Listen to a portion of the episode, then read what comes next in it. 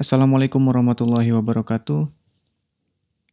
Jadi ceritanya uh, tadinya saya mau upload episode 3 ya, tapi kodarullah belum beres dan durasinya lebih panjang, jadi saya putuskan membuat episode 2,5. Oke, di episode 2,5 ini saya akan membahas hal yang sama mengenai fotografi di episode ketiga nanti.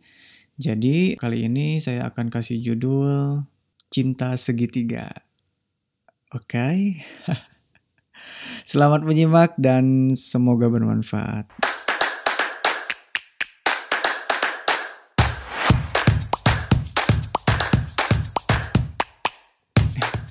Apa maksudnya cinta segitiga nih? Cinta segitiga ini yang berhubungan dengan fotografi ya pastinya. Mungkin teman-teman akan lebih familiar jika disebutkan dengan segitiga exposure. Nah, Segitiga exposure perlu kita pahami ketika kita ingin belajar fotografi ya. Karena ini adalah teknik dasar fotografi. Nah, apa sih segitiga exposure ini atau cinta segitiga ini? Jadi, segitiga exposure ini terdiri dari tiga hal yaitu ISO, aperture, dan shutter speed. Kalau di dunia fotografi dikenal dengan segitiga exposure. Oke, saya akan mencoba menjelaskan satu-satu ya insya Allah. Jadi buat teman-teman yang ingin sedikit mengenal tentang dunia fotografi, maka teman-teman harus atau ini penting, ini wajib gitu, wajib teman-teman pelajari agar hasil yang teman-teman pelajari ini maksimal gitu. Nah, oke okay, yang pertama adalah ISO. ISO ini merupakan singkatan dari International Standardization Organization. Dan di dalam dunia fotografi digunakan untuk mewakili sebuah nilai kesensitifan sensor kamera tersebut. Jadi seperti ini, misalkan teman-teman menyeting ISO pada kamera itu dengan angka yang rendah, misalkan ISO di 100 ya.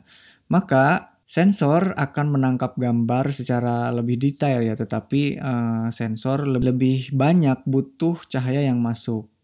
Tapi resiko noise-nya akan lebih sedikit teman-teman.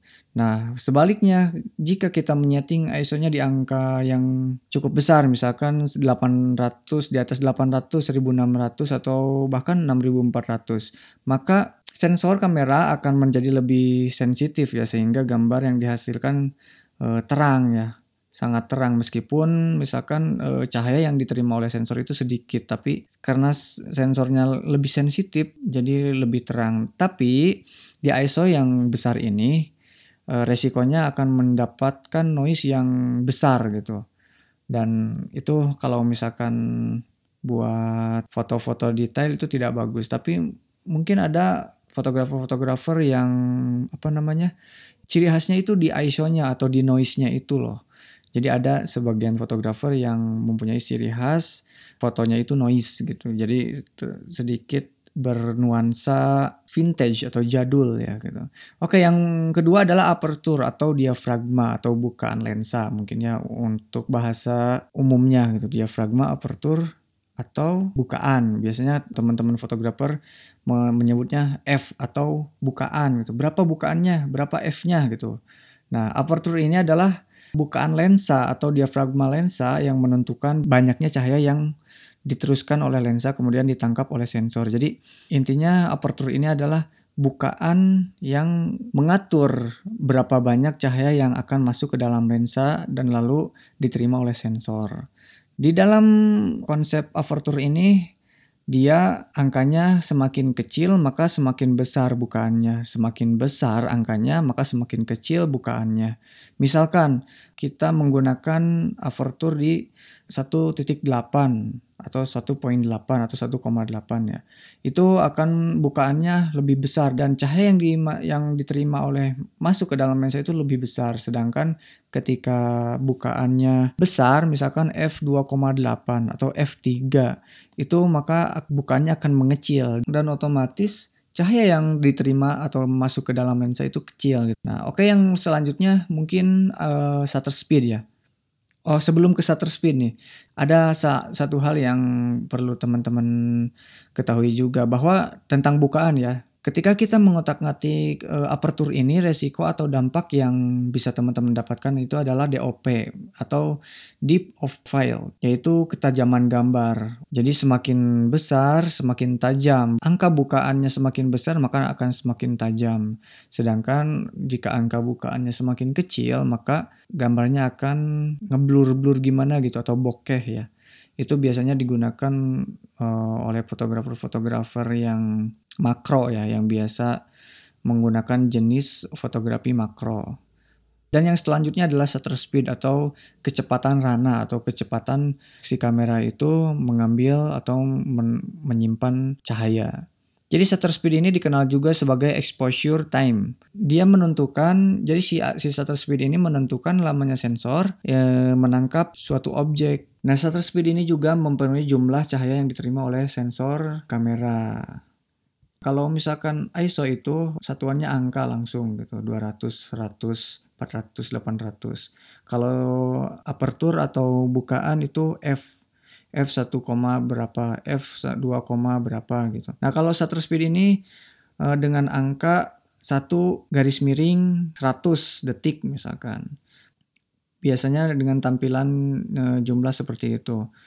Nah, shutter speed ini juga mempunyai keunikan gitu. Jadi uh, shutter speed ini ketika angkanya besar, maka akan semakin cepat si kamera itu menangkap objek. Jadi biasanya fotografer-fotografer olahraga nih atau mungkin balap mobil, balap motor itu menggunakan biasanya menggunakan shutter speed yang gede gitu biasanya. Sedangkan ketika uh, biasanya teman-teman fotografer yang menggunakan shutter speed yang rendah gitu itu itu digunakan pada foto-foto yang seperti membuat foto light trail atau jejak lampu. Jadi si lampunya seolah-olah seperti berjalan ya, ada jejaknya gitu. Atau mungkin teman biasanya digunakan untuk memotret sebuah air terjun agar terlihat seperti halus gitu seperti benang-benang sutra yang ini gitu jadi jatuhnya air terjun itu halus gitu gimana ya mungkin teman-teman bisa carilah di Google gitu uh, ininya apa namanya contoh-contoh foto satu dengan shutter speed yang rendah gitu yang menggunakan satu mungkin satu detik gitu. Atau sering juga digunakan pada teknik zooming atau seperti seolah-olah si objek itu ngezoom gitu. Padahal foto tapi ngezoom gitu. Itu namanya teknik zooming. Nah itu mungkin sekilas penjelasan tentang segitiga exposure. Jadi Uh, mudah-mudahan teman-teman yang mau memulai belajar fotografi, maka mulailah mempelajari segitiga exposure ini atau saya sebut cinta segitiga. si cinta segitiga. Oke, sekian dulu sharing saya kali ini, podcast saya kali ini. Semoga pengetahuan seputar fotografi ini bisa sedikit bermanfaat buat teman-teman. Fotografi ini adalah seni yang siapa pun bisa melakukannya di zaman sekarang karena kecanggihan teknologi, kecanggihan gadget-gadget di zaman sekarang itu semakin semakin berkembang ya, semakin pesat gitu berkembangnya. Jadi siapa pun bisa mempelajari fotografi dan siapa pun hari ini mungkin bisa men menjadi seorang fotografer ya dan dari foto itu kita bisa memanfaatkan beberapa manfaat seperti mempromosikan produk-produk yang kita jual misalkan kan bisa kita foto dulu produk kita untuk kita promosikan dan sebagainya. Oke sekian dulu saya Alam. Wassalamualaikum warahmatullahi wabarakatuh.